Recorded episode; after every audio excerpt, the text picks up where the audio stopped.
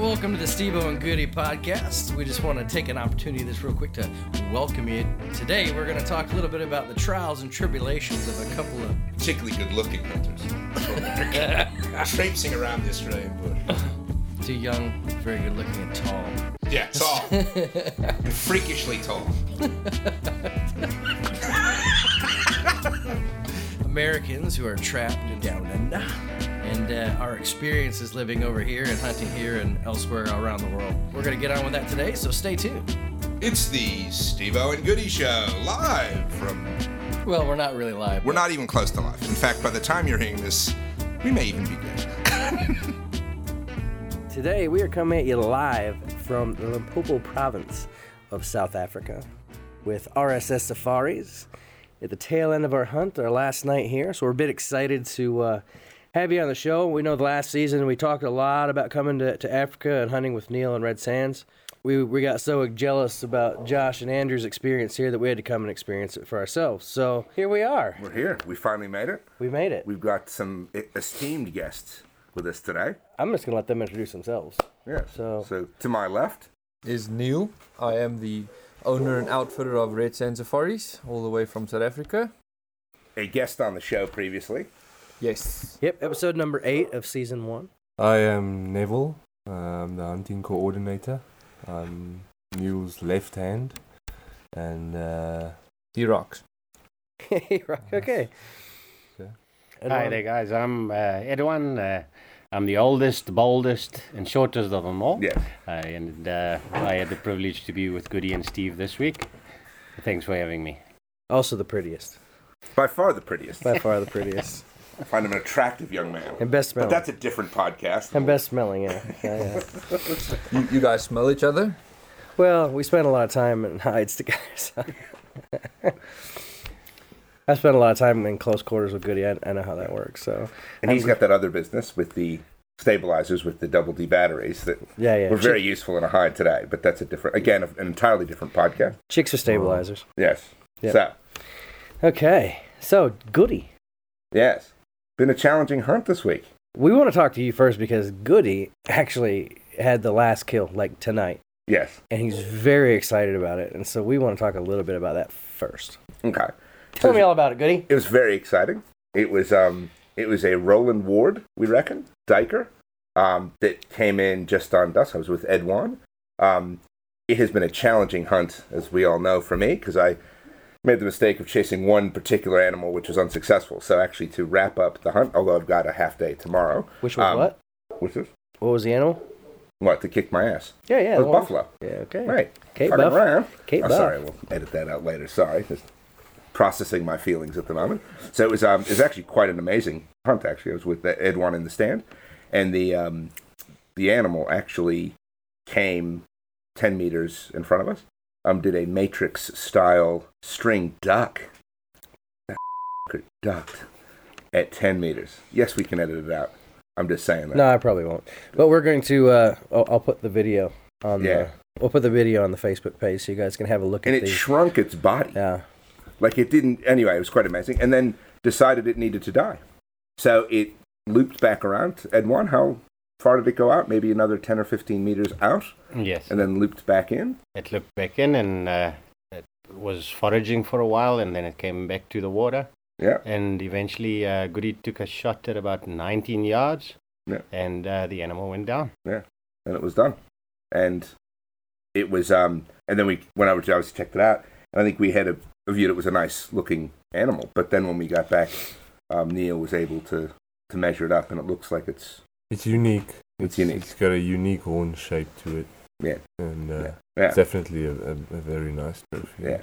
I kind of get kind of a weird kind of turn of events in terms of how it kind of went back. I've never even thought an animal would ever get shot at and come back. So apparently it obviously had some emotional issues and needed to... Well, they don't. You're just lucky. Yeah, that's fine. That's fine. Well, I also thought Goody. One of the things I'll mention to be open, to be transparent with our listeners, the peg that we had the...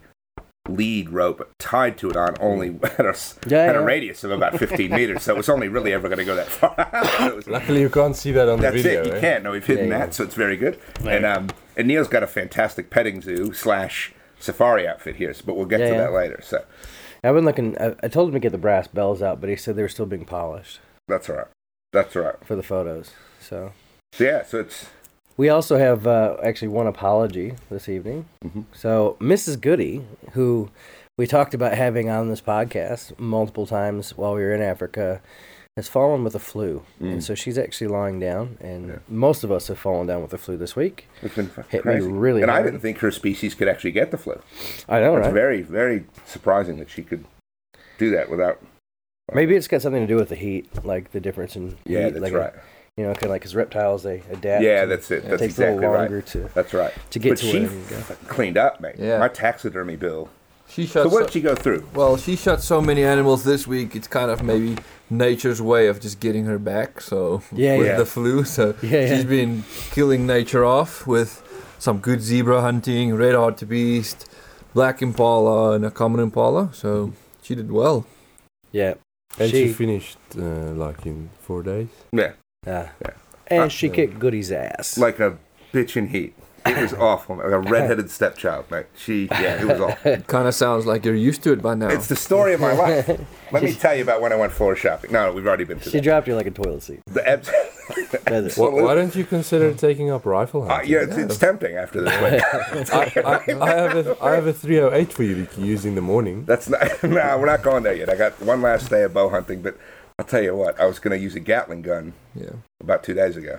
We forgive you, Goody, we forgive you. I'm not sure if you'd hit something. No, I don't think I would have. My problem's not hitting it, it's not seeing it. Oh, yes, that's it.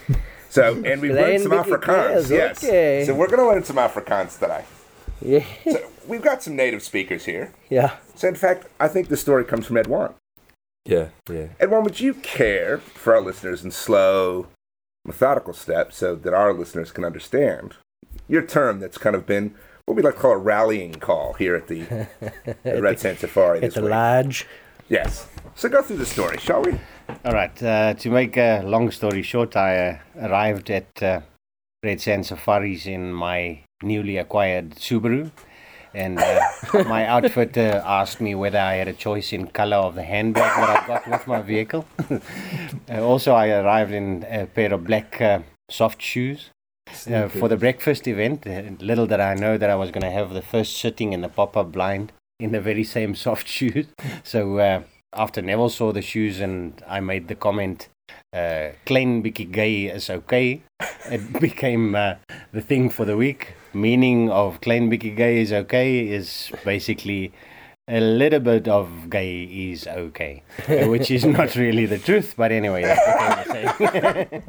And so now we say it to each other 30 times a day. Yeah, and we like to celebrate diversity here, Steve-O. So, "klein bietjie gay is okay." That's it.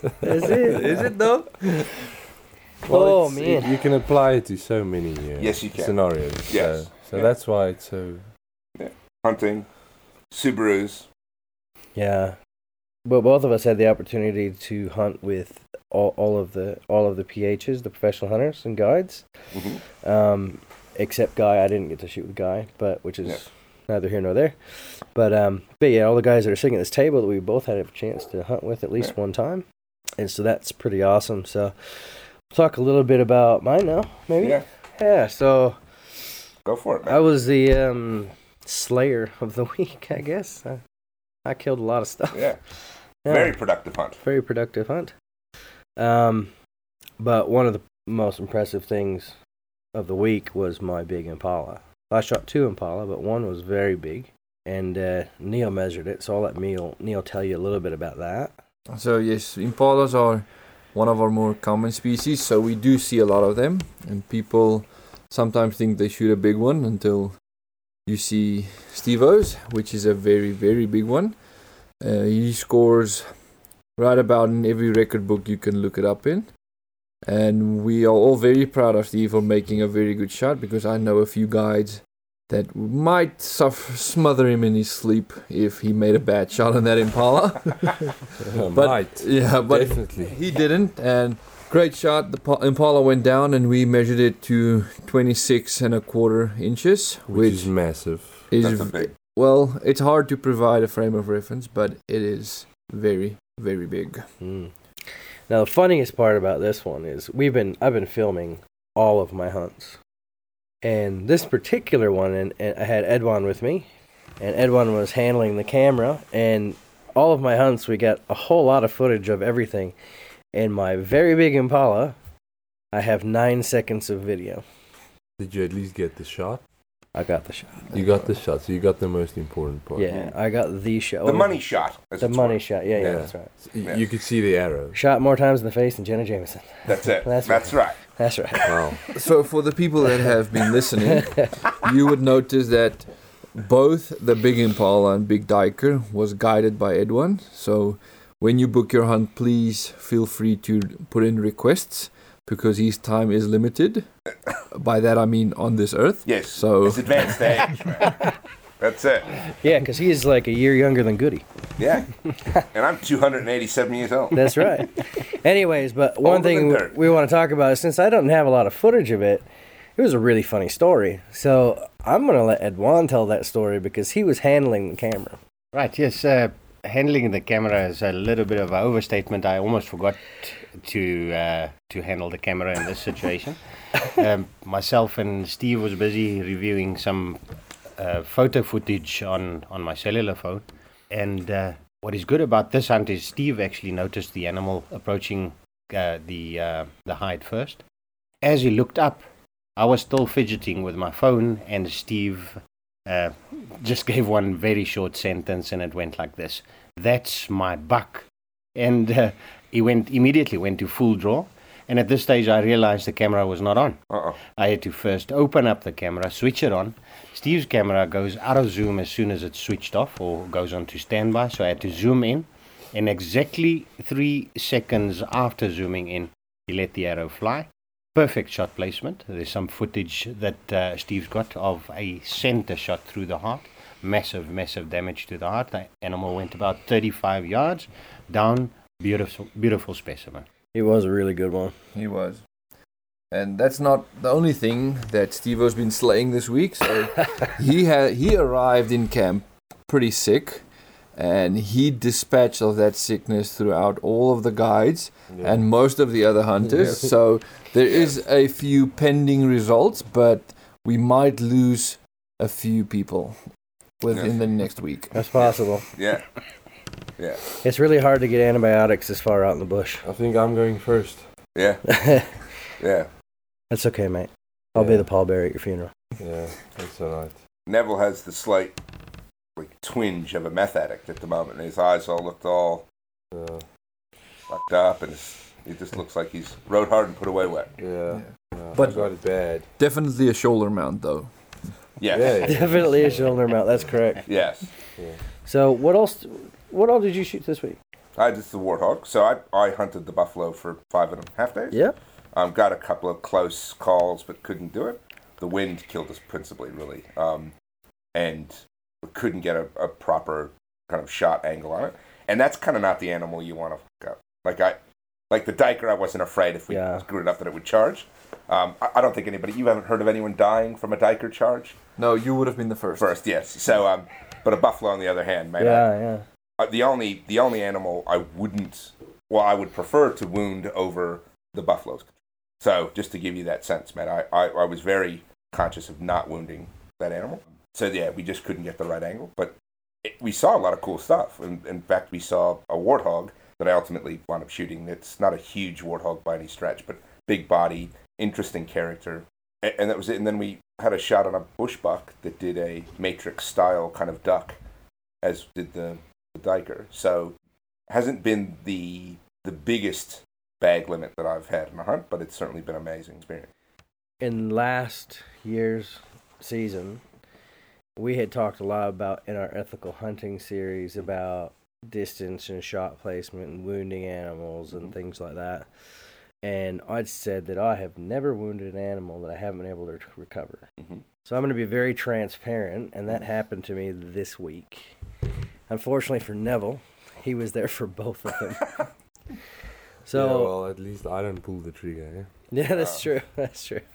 So the very first one, I learned a very valuable lesson about hunting in groups, so hunting in herds. And so where there's multiple animals like tight together, we had a very nice Impala ram come in. I was at full draw when a bunch of ewes came and circled around. I was holding the full draw, and the ewes cleared off one by one. But the unfortunate thing was there was one that was the exact same body size, and from where we were sitting, it looked like it was the ram. And so I didn't realize there was a ewe standing in front of the ram, and so I shot the ewe. It is a difficult situation when that happens. Yeah. I mean, that ram gave you 2 or 3 seconds when he came in, and he was still alone, but it happened so fast. I mean, it's always, in hindsight, it's a wonderful thing. So you can always sit here and think, I should have done that, But yeah. Things happened so fast that day, and that those Impala ewes just encircled that ram. And honestly, given the time of day as well, it was very late. Mm. Not too late though, but the sun was already almost gone. And they're kicking up dust. There's a whole bunch of them at the same time. And, I mean, it's just a judgmental mistake. I mean, these things happen. Absolutely. And I felt pretty horrible about that. But Neville and Neil and Edmond and Goody as well mentioned to me, they kind of talked to me about how that was a good learning experience and that I needed to, you can hunt for going on 30 years and still make a mistake, which is a good thing to understand and realize. And so... kind of figure that as like my traffic fine, like, yeah, you've done something wrong, but don't do it again. But then we got into the rest of my week. Yeah, so the next day, actually, Edmond and I went out for the first time. And Edmond and I were out together most of the week, actually. So we shot my first Impala. It was actually still quite a decent Impala. Yeah, it's a big old ram with thick horns. Yeah, and you can't really ask for more. Yeah, and I was only going to shoot one Impala. That was my whole plan, was to shoot just the one. And then the next day was when the big Impala ram happened that we just told you the story about. The following day, I had no intention of going after a zebra, but my wife saw on Facebook Messenger the zebra rug in the lodge and put in an order. I would like one of those, please. It's a nice order to have. Yeah, cost almost as much as all my other animals put together. So that's how she knows she's loved. So, love you, honey. Yeah, so that was pretty much that. And so we went out that day, and I had an opportunity to take a really, really nice stallion with some amazing patterning on it with the help of Edmond again. Edmond the Great. That's what we're going to start calling you. And so the unfortunate thing was we were on a new concession, which is not a bad thing, because these animals hadn't really been hunted. But because we were in a new concession, they locked us in. Like, we were in the hide and didn't know we were locked in the hide until we... Sounds like a couple of university nights back. I know. We'll talk about that later. I know. Different podcast. And I'm a bit claustrophobic, so as soon as I found out that door was locked, I struggled with that a bit. However, we waited and waited and waited because Kat was shooting her... She didn't shoot anything that day. Mm. Yeah, we were trying to look for a harder beast, but we couldn't find it. Yeah. And then right as they were pulling up to the truck, we'll let Edwin tell this part. That's much more funny. Now, just to get back to the zebra hunt, fortunately I had very good footage of that, with the zebra coming in, with a full shot as the zebra went out. On the zebra approaching the water, I did some target indication to Steve and told him exactly where to shoot on the top of the sergeant stripes, and this specific animal had a little white spot on there. Just in front of the saddle. No. Well, the challenge is now, for future reference. Yeah. For future reference, I'd like Steve to utilize this video when anybody asks you for a textbook shot placement. Don't say anything. Just play the video. Yeah. And that was a fantastic shot placement. The animal went about 150 yards still, showing how tough they are. Very, actually. Very tough. And that was a shot that severed top of the heart, double lung shot, and it still went about 150 yards. It was a perfect shot. Yeah, perfect shot. But it was running dead. Yeah. He made us track him a bit, but there was good blood, which if there's good blood, you can always track. So. Yeah, it was a good day. And then right before Neville and Kat came back with the truck or the bucky, Can I just add to this quickly? Yeah, go ahead. I found a way to get Steve a little bit relaxed in that hide after we realized the door was locked, because I kept replaying this zebra video, and eventually I got his attention away from that. When he was a little bit relaxed, he opened a side window, and he was basically on his elbows through the side window, contemplating whether he's going to get out the hide through the window or not. And this is when he actually identified his next target. That's true. That's right. I was hanging out the window. Yeah. That's why you didn't see it. Yeah. That's right. Then the second one, I had a really nice warthog walk in. Not a beast or anything, but a very nice warthog that was on my list. So he came up to 20 meters on the dot for a drink, and had a sow with him, and just had to wait for him them to separate enough to get the clean shot, and she walked away and left him wide open, and quartering away, isn't it? Typical woman. Yeah. Again, perfect shot placement. Yeah, textbook shot placement. Pig went about 25 yards. Yeah. Had a death run.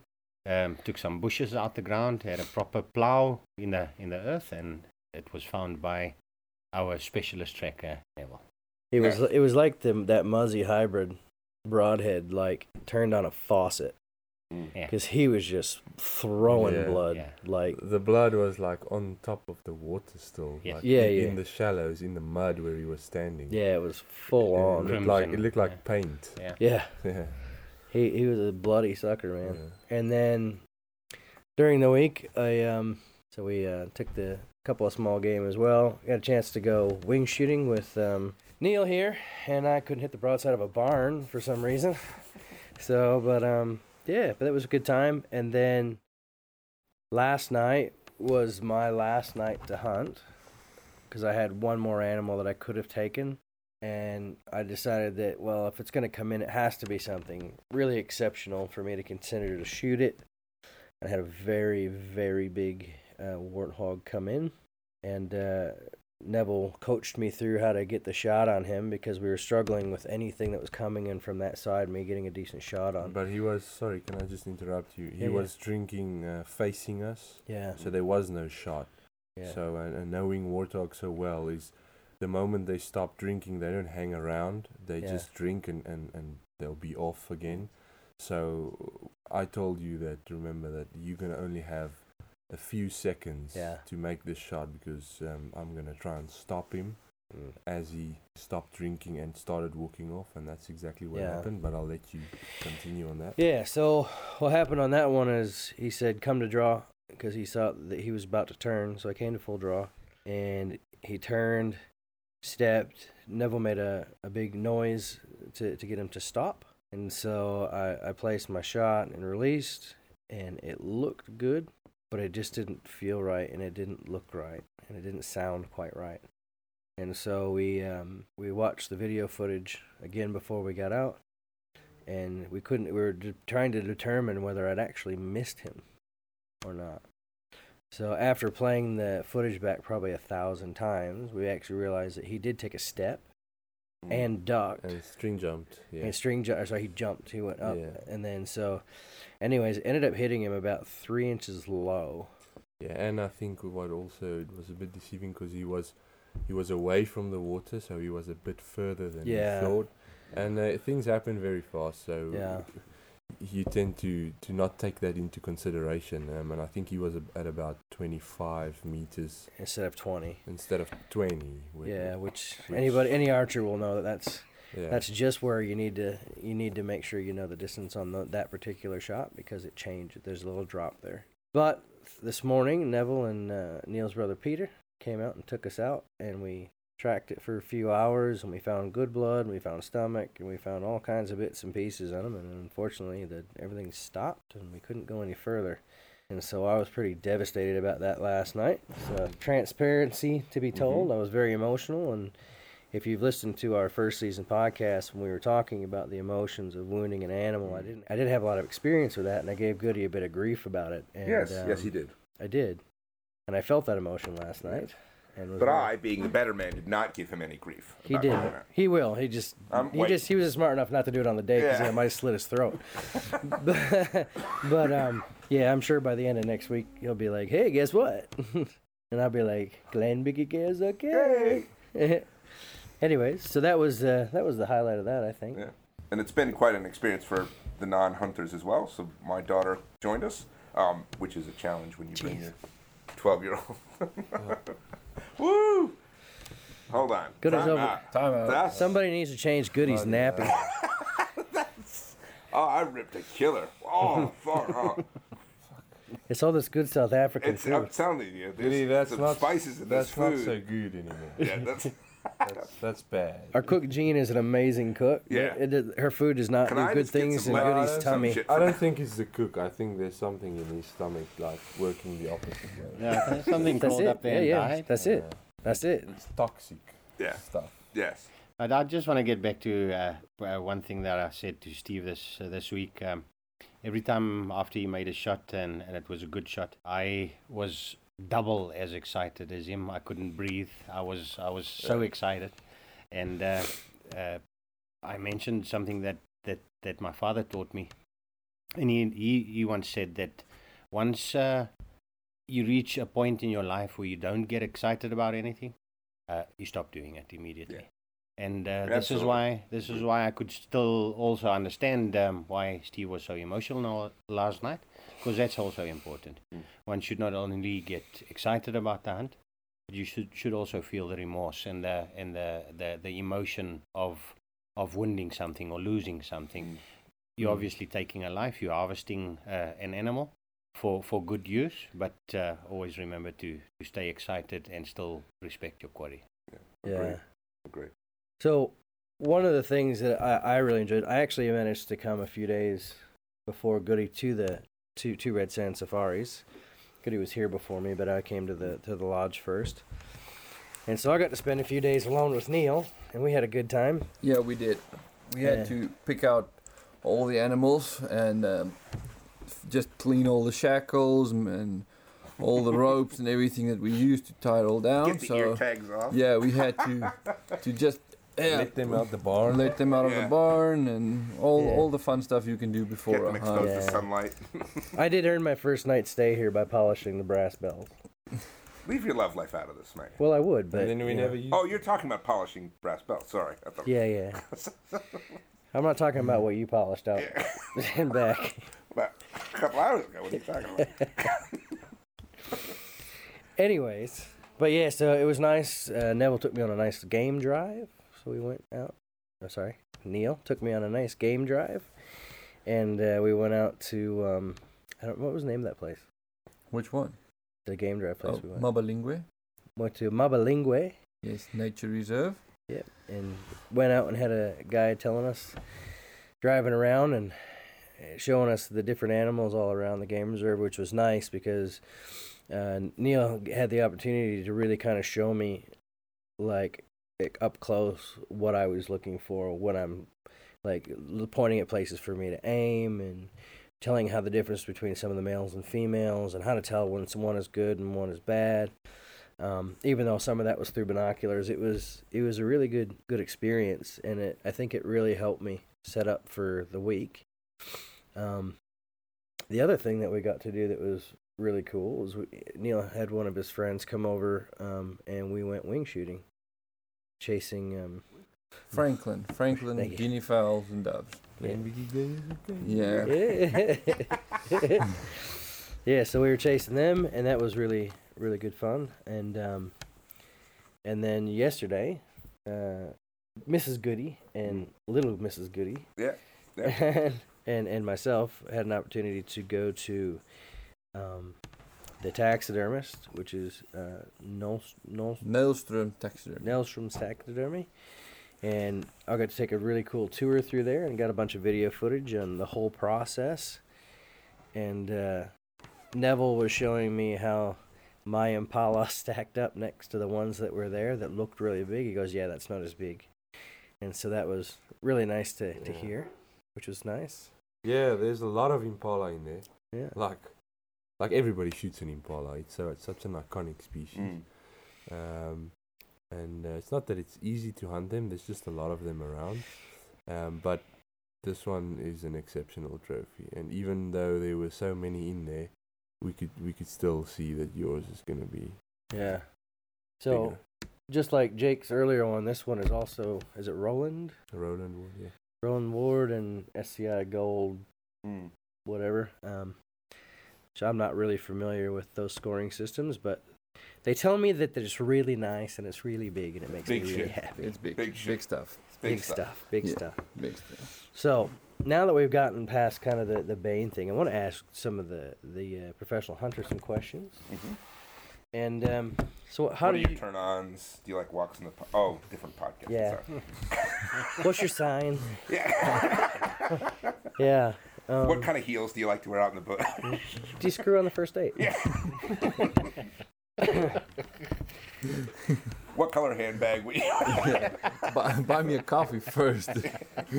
So I was about to ask Goody like how many pairs of underwear, how many times he's changed his underwear this week, but then I realized I've been freeballing the whole week. He doesn't have any underwear on, so and then you wonder why you didn't shoot a buffalo. I'll tell you what, man. That freeballing, man. I don't know. I think he ate the buffalo because that's what it smells. It smells like a dead buffalo in here. That smells like a bag of ass. And I mean, even I can't even take that smell. But no, I've been free balling the whole week. I never wear underwear on a hunt. Let the boys out. Going commando. You got to. Well, otherwise you get all chaffed, and especially if you're walking around. Because we did a lot of spot and stalking and walking around. You rub the fucking little fella after the first day. You take 2 days to recover. Your pilly-pilly? My pilly-pilly, yeah. Klein pilly-pilly. Yeah. That's it. For listeners, look up Klein pilly-pilly and... Afrikaans to English Google, mate. That's Goody's way of saying I'm hung like a field mouse. Yes. Yes. Hung like a hamster. 2 BBs and a Tic Tac. Would you like to freshen your breath? All I'm saying is, so getting back to your PH questions. Yeah, moving on. So I'd like to ask the three of you individually, and we'll go the opposite way, so we'll go to Edwin first. What was your most enjoyable part of this week?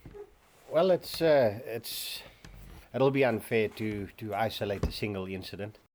So I would just like to combine it by saying it's actually a privilege to meet new friends, to hunt with them, to guide them, to listen to their experiences, their opinions, things they've done, things they still want to do in future. So if I have to say what was the best thing for me this whole week is actually the bonds and the friendships that we made.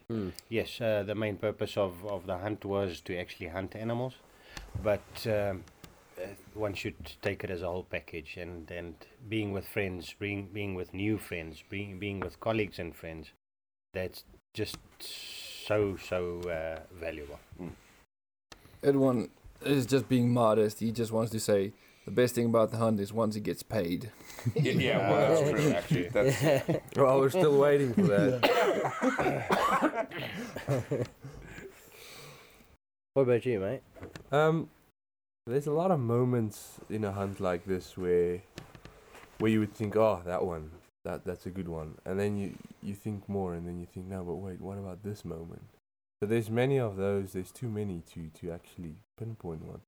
But there is one that I can think of, and she's not present at the moment. But Kat, when she really badly wanted to shoot a common impala, and we hunted hard. I mean, we hunted with a rifle for this thing, but or she hunted rifle, and everybody thinks... You know, by hunting rifle, it's much easier, but it's not.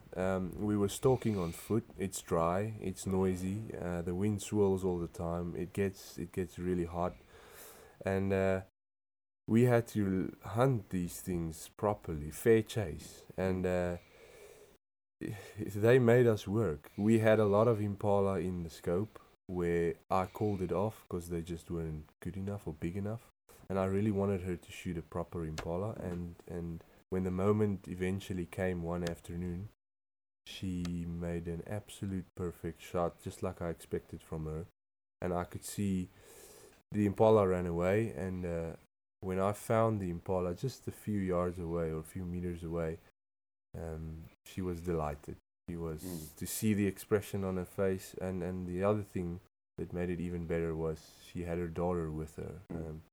She hunted with her, Zoe. So they shared that moment, and I was there to guide them through that moment, and that to me is always very nice. Very special moment. How about you, Mr. Neil Becker? Well, I have some bad moments that I would start with, is sitting on the back of the truck in the early mornings when it's minus a gajillion degrees. That pretty much sucks. And what do you mean? You driving the truck? Sometimes I sit in the back. The heater didn't work. Yeah. When the heater's broken, it sucks. So, a lot of first world problems over here. So now, a good thing about my favorite thing about the hunt would be, I would say, because Cat also shot a black impala. That was pretty nice. Getting a good black impala was very nice, but I think the highlight would be chasing buffalo for 5 days and then eventually pulling back on a warthog, shooting the warthog, and finding that warthog dead. And just having 5 days worth of hunting emotion just dumped all over you, because it builds up to a point where everybody gets frustrated and everybody gets anxious and the arrows are not flying, and then all of a sudden it just comes together, make a good shot, follow up, find the animal, and then you can just relax, celebrate, have a cigar, and high fives all around. So that's probably my favorite part of the trip so far.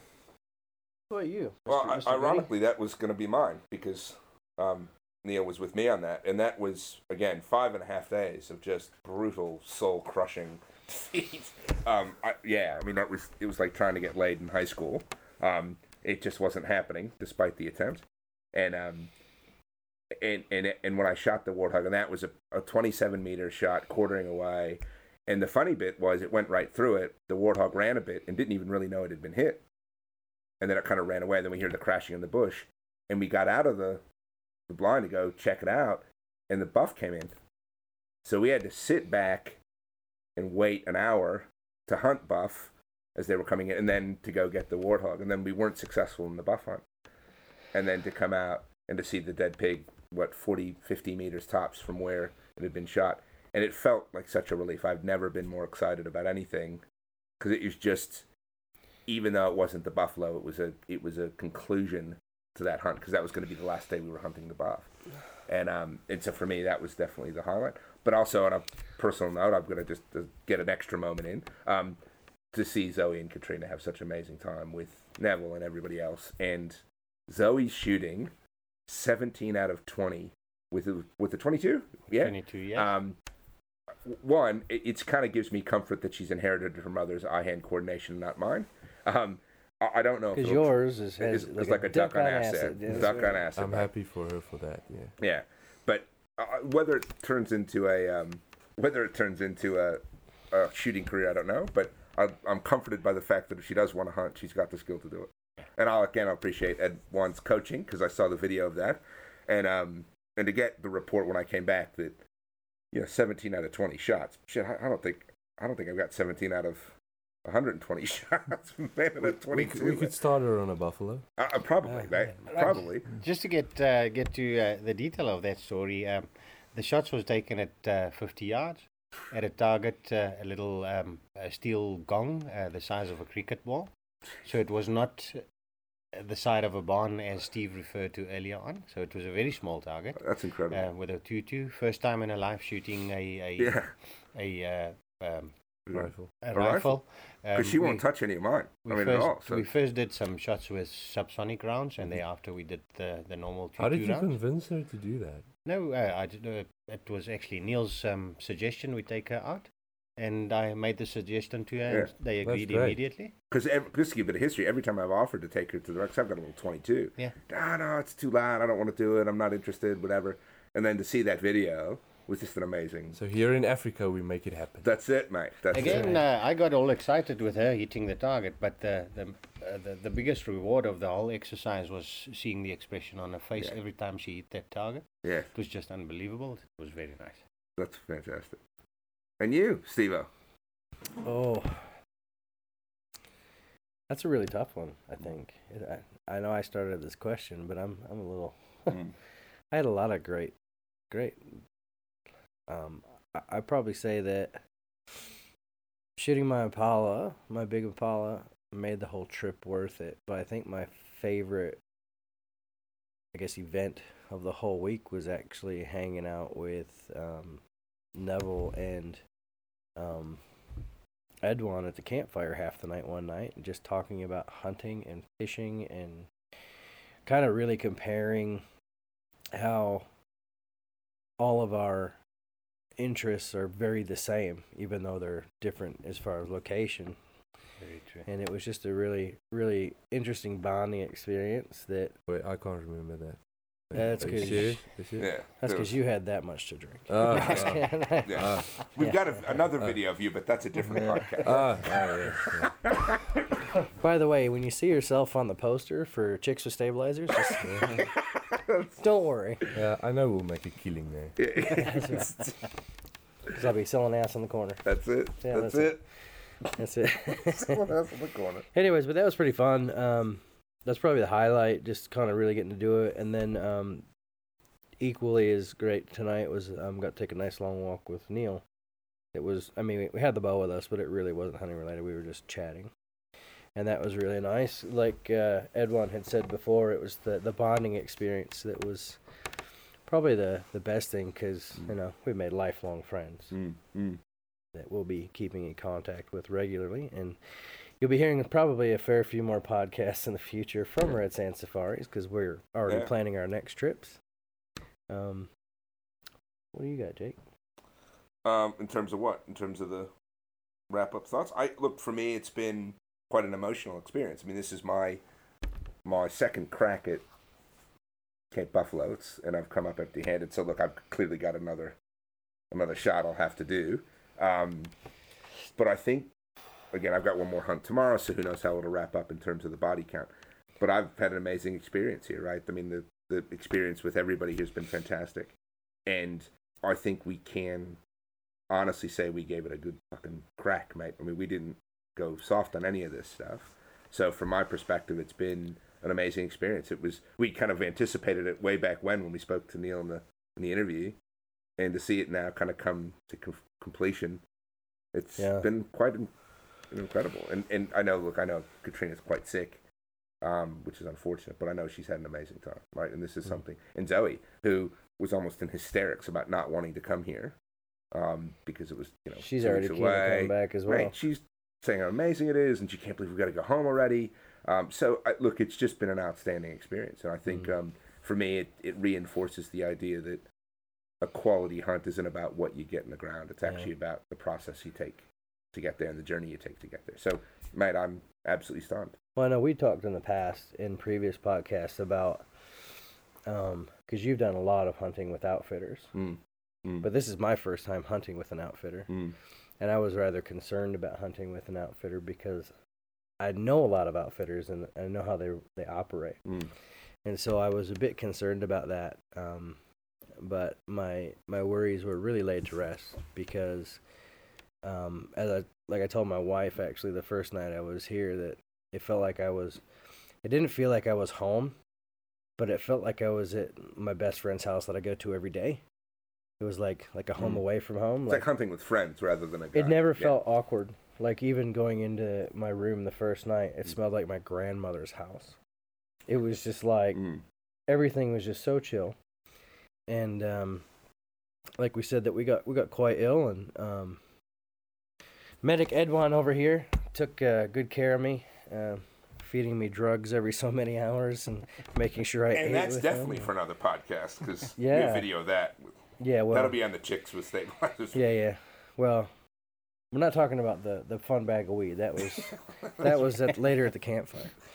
But no, it was really cool, and it was nice to have Edwin as well ask me what I thought about. What I was seeing and what I thought and kind of finding out what I knew as opposed to telling me what I should know or don't know. Yeah. I guess is what I expected. And that, and then this morning, Neville gave me some insights into a couple of different... I'm actually a pretty good tracker, but learned a couple things from Neville this morning that I hadn't previously learned. So I've definitely added to my skill set. Looking at running tracks is what we were specifically talking about this morning, and gauging distance and figuring out the best way to find blood when they're running and how to know which animal's which when there's a plethora of game tracks, which I am not used to seeing, like cattle paths with a million different tracks on them. So that was definitely very, very awe-inspiring too. So appreciate that, gents. Yeah, no, that's I'm glad you actually mentioned something about that, because it takes us a long time to develop that skill, and it means we walk on a lot of tracks. Mm-hmm. It's something that you really have to hone in, and it gets better with time, and then you might lose it again if you don't do it enough. Mm. Yeah, it's something you have to really gotta keep and maintain. Yeah. Wow. So thanks for mentioning that. It was interesting though, because I've never been able to track with someone else. I've always had to track on my own. But one thing I did notice is when we team tracked, that one person would stay on last blood, which was awesome. And now when I do that alone, I have a roll of toilet paper in my my pocket, and I stick it on a little stick or something, on a twig or something, so I know where that last blood was. And it was a really cool experience. The game here is definitely not canned, except for that one with the ear tag, which that's a whole other story. Yeah, the cowbell, different podcast. The cowbell, that's a different podcast. Yeah, but so it's definitely not a canned hunt, and it's definitely not easy. And being that, well, I've now matched Goody. I have now hunted 3 continents. Which is cool. Very interesting thing.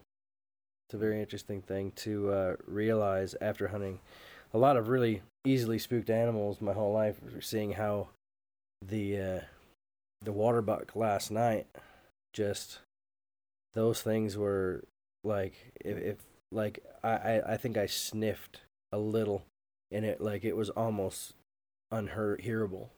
And they jumped about a meter in the air, just like whoa. Yeah. And talk about easily spooked animals here, and it's not an easy thing, even coming to full draws. I mean, they know you're there. They can't see you, but they know you're there. It's almost sense it. Like... And there was an animal, and I'm trying to remember which one it was that we said had the sixth sense, and they knew we were. Was it you or you? They had the sixth sense, like they knew we were looking at them. Yeah. Was it you? Me, yeah. What animal was that? I was referring to kudu in a previous experience, where a cell phone was left on in the hide, and a message came through. Although the phone was on silent, it was as if they could actually sense the wave of the signal coming into that phone, that they could sense that. That's incredible. Have you seen the size of a kudu's ear? I mean, if you think loud enough, it can hear you think. Yes. Yeah. It is pretty big. Yeah. Jeez. I think the size of not a pro league football, but the miniature footballs, the smaller handheld ones that you give kids, and that's approximately the size of a kudu's ear. That's crazy. They're amazing. And I was really interested to see when we were out earlier in the week that we saw some kudu out on the irrigation. Yeah, irrigation field. And we saw them running through there, and they jumped a couple of fences and did some stuff, and I was surprised at how much they move like elk. They look like elk, they move like elk, but if you look at them close, obviously they look nothing like an elk. But they're very, very interesting. They are. Yes, they are. You want to tell that story again? Nope. Okay. Have you ever dreamed of hunting Africa, but you thought it was just out beyond your reach? Red Sands Safaris is situated in the heart of the Bushveld in the Limpopo province of South Africa. With plentiful hunting opportunities in the African bush, along with its diverse bird life and natural beauty, Red Sands is a must for any adventurous hunter. Red Sands boasts a wide range of game, from the smallest and tiny of steenbok to the mighty and dangerous Cape buffalo. At Red Sands Safari, they not only cater for rifle shooters, but they also cater for the bow hunter. So no matter what kind of hunting you're into, they've got you covered. All you need is a spirit of adventure and good aim.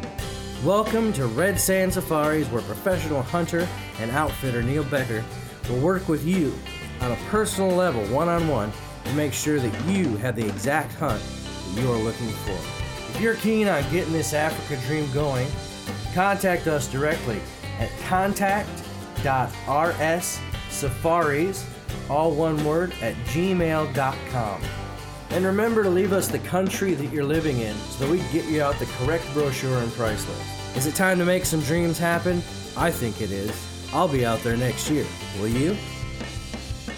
Welcome back to the show. Yes. We had to take a brief interlude. I had to take a crap that lasted for 20 minutes, and it was delightful.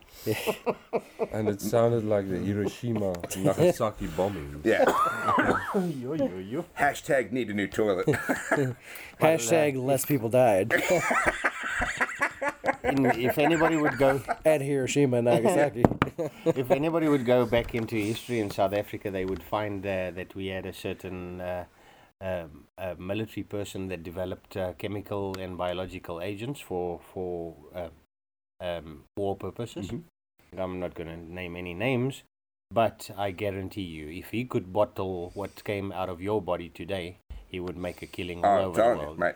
There we, he would make a killing. He'd blow up the world. Yes, we'd all be dead. For our fans, just to let everybody know, I think the consistent theme. Or the consistent occurrence throughout this trip from pretty much day one. It's good as shitting on everybody. I mean, shit came out of my body, smells came out of my body that are going to outlast religion. Like that was just... Like, don't drop your phone on the table. There's no I in team. Yes, that's it. Yes, well... Anyway, no, but there is a me. Anyway. So yeah, so I think and there's that's also my body you now, in just, Buffalo. That's right. As Neil said earlier. And you and another word that rhymes with blunt. Anyway. There's the you and blunt. Yes, there's the you and blunt. So, anyway. Anyways, we're going to wrap this thing up. We just want to take a real quick opportunity to say thank you to Neil and the staff at Red Sands Safaris for being such amazing hosts. The service is second to none. Mm. The family atmosphere, second to none. I didn't feel like I was being told what to do. I felt like I was being allowed to do whatever I really wanted to do. And like Neil said on the first night, as clients, we can do anything we want except his wife. And so even my guides. Hashtag awkward. He's a nice guy. Yeah. And Edwin has a very nice head. So Edwin gives a very nice head. What? Well, that's a different podcast. We keep coming back to this other podcast. Oh, that's it. Guys, that's below the line again. Yes, that's it. Is that a short joke? The bloody line moves. The belt line. Yeah. Is that another short joke? Yeah. No. I did want to say the only thing is there's a bit of short hating going on around here. That's true. Because Steve-O and I are stumpy. In short supply. Yeah. And we've got... with the exception of the Honorable Mr. Edwan, they've got a family of giants around here, mate. I'm not kidding. How tall are you, Neil? 782 feet tall. Yes. And it's not like they're not like a skinny or awkward. They're like a giant, like rugby. I saw Neville hunting a goose with a rake. That's how tall that must be. I'm not kidding. Yeah. So the even your mom is 800 feet tall. She patted me on the head. Oh man, look how cute he is. I'm like, and then your little brother comes in. Yeah. And I was up to testicle height on that motherfucker. Yeah. And he's shorter than Neil. Yeah, he's shorter than Neil. Yeah. Hell of a tracker, though. That's hell of a tracker. Not slap me in the head while I go back to the kitchen. I know. Hashtag awkward. It's because we eat those steaks that I made. What's that? Oh, yeah. That's it. Yeah, see? Yeah. That's like... Eat more steak. What we have for breakfast. Yeah, that's it. Because he ate a lot of meat.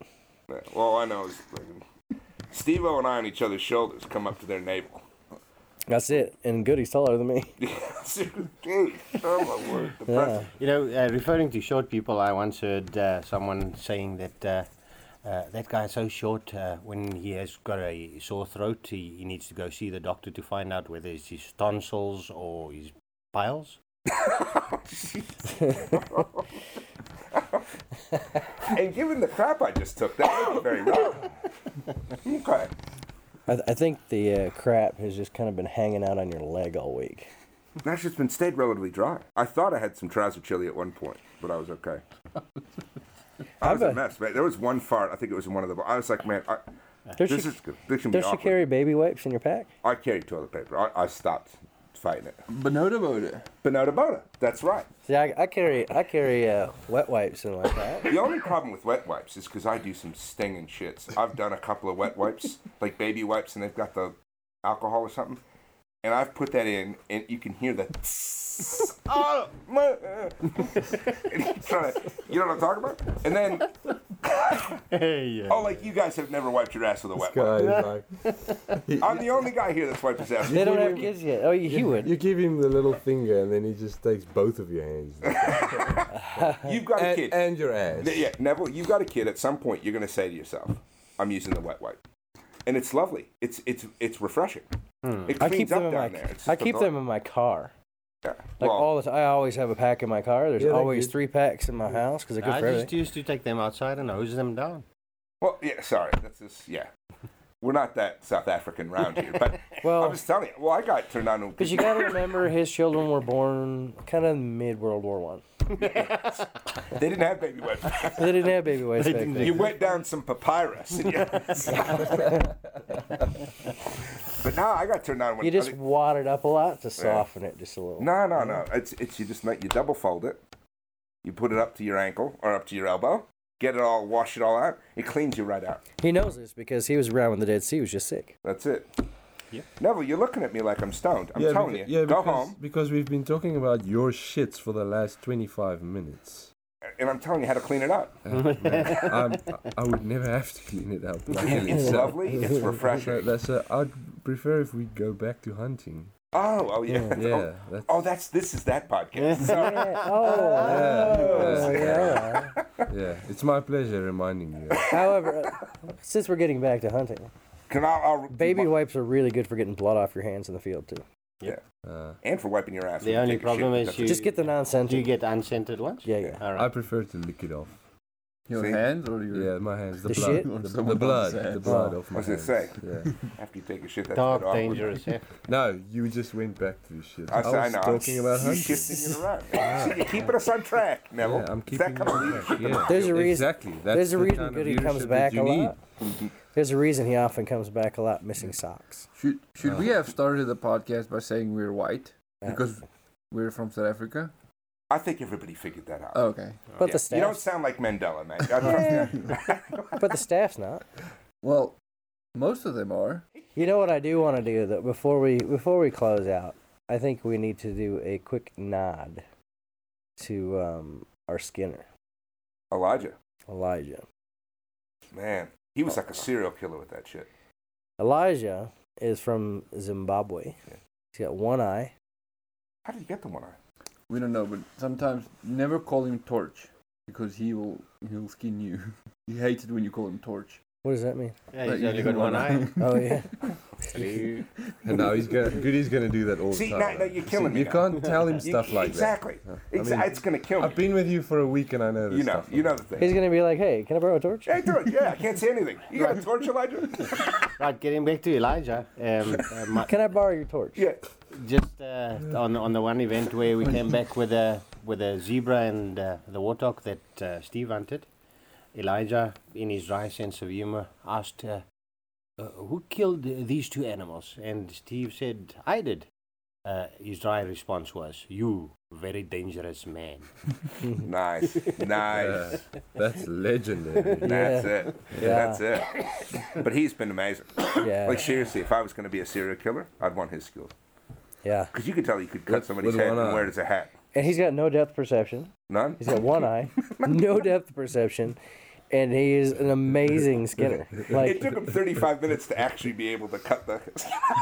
He kept swiping the knife too short, but eventually he got it. He worked his way into it. It's very impressive. Yeah. It's like he's done it before. Yeah, he's very good at it. Yes. He takes a while, but he's very good at it. He's very clean and fun. And he loves it. And he enjoys it. He drop everything. Have you seen that? Yeah. He literally runs. I've been there now. Yeah. I'm coming. Just wait for him. That's right. Yeah. Yeah, when I collected him tonight to come and do the skinning on the diker, he was busy preparing his supper, and he virtually just took the pot off the fire, placed it next to the fire, put the lid on, jumped on the vehicle and say, let's go. Fantastic. Let's go. Excellent. If only we could all be like that in our professions. That's it. Absolutely. Very cool cat, anyway. And our housekeeper, I don't know her name. Etty. She's very cool as well. Very nice lady. Helps us out and keeps our rooms clean and keeps the stink out of the lodge. Well, so it's put back in, but we won't go there because Neville's sensitive about talking about it. No, I'm not sensitive. I'm just keeping it the topic. He's just been smelling it all week, and he just wants to get it out of his head. Yeah, I'm done.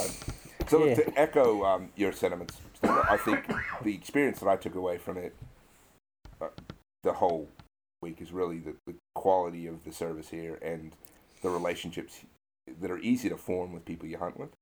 And I think it's something that if somebody says, look, I'm thinking about hunting Africa, and we run into it in our hunting circles, probably more in the U.S. than we would in Australia, but I'm certainly in Australia, this has got to be the outfit you'd recommend. Absolutely. On just so many fronts, right? You've got a range of animals from a diker to a buffalo, and in terms of difficulty, in terms of spot and stock options, in terms of hide hunting, you've got a range of options. You've got, again, options for non-hunters, which I think is actually part of an appeal, because it's oftentimes easier to go if you can bring your non-hunting family along. I know, and my spouse is ready to come back with me. And again, I know that Zoe and Katrina would come. So I think, from my perspective, I'll always be an advocate for Red Sands Safaris in terms of our community back in Australia. Absolutely. Thank you for that. And to just give you a little plug as well, I mean, you guys will obviously hear the commercial that we have in every show for Red Sands, but if you're keen to check this out, you can get hold of me, actually, and I'm happy to help you out with that at contact.rssafaris@gmail.com, and I will work between Neil and myself. We'll get you out the correct price list for your country of choice, and we'll get this thing going. And that sounds like a lot of good time. So we're going to let these guys go to bed because it's way past our bedtimes here. And with everybody still being a little under the weather, we're just going to say adieu. Good night. Good night. Good night, guys. Cheers.